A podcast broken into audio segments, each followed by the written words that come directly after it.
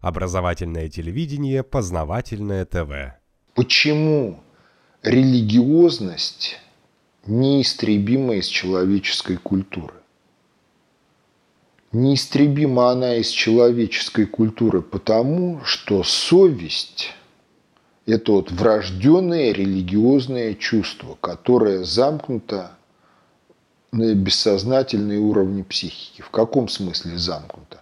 В том, что поток информации, который приходит через совесть, он попадает в бессознательные уровни психики.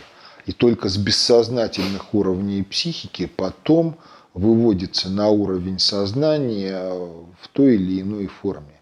Ну, на языке внутреннего диалога на котором сознание ведет общение со своими бессознательными уровнями психики, которые может быть у каждого свой. Опять же, если вы обратитесь к литературе, то в литературе до 17 года совесть трактуется как врожденное чувство, дающее человеку представление о том, что такое добро и что такое зло. В литературе, издаваемой после 17 года в русле марксистской традиции, совесть трактуется как культурно обусловленный навык, формируемый воспитанием. Но реальность такова, что совесть все-таки это врожденное чувство, потому что если воспитание еще только в начальных стадиях, но внимательно следить за поведением ребенка, то у него есть какие-то представления, проистекающие именно из совести. Функционально различие между стыдом и совестью в чем? Совесть, она упреждающая по отношению к ситуации, обязывает нас что-то сделать в ней, либо чего-то в ней не делать. Если мы игнорируем голос совести и делаем что-то, то потом нам становится стыдно. То есть вы считаете, что совесть это как бы врожденное да, или это скажем, врожденное качество, религиозное чувство. Качество духа, да, или души. Это средство, данное душе свыше для того, чтобы она всегда могла определиться в вопросах, что такое добро, а что такое зло.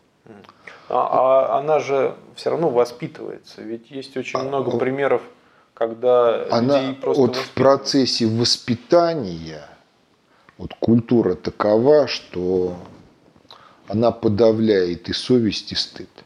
И большинство людей, ныне живущих, они исключили совесть и стыд из алгоритмики своей психики – ну, где-то уже к подростковому возрасту. Совесть от всех прочих внутренних голосов отличается одним единственным качеством. С нею невозможно сторговаться. Если речь идет об одной и той же ситуации, то как бы там интеллект не обыгрывал эту ситуацию и собственную роль в этой ситуации, совесть говорит одно и то же. И если поведение было неправильным, то все равно совесть будет стоять на том, что оно было неправильно. И факты жизни будут подтверждать давать информацию о том, что совесть в своих оценках права.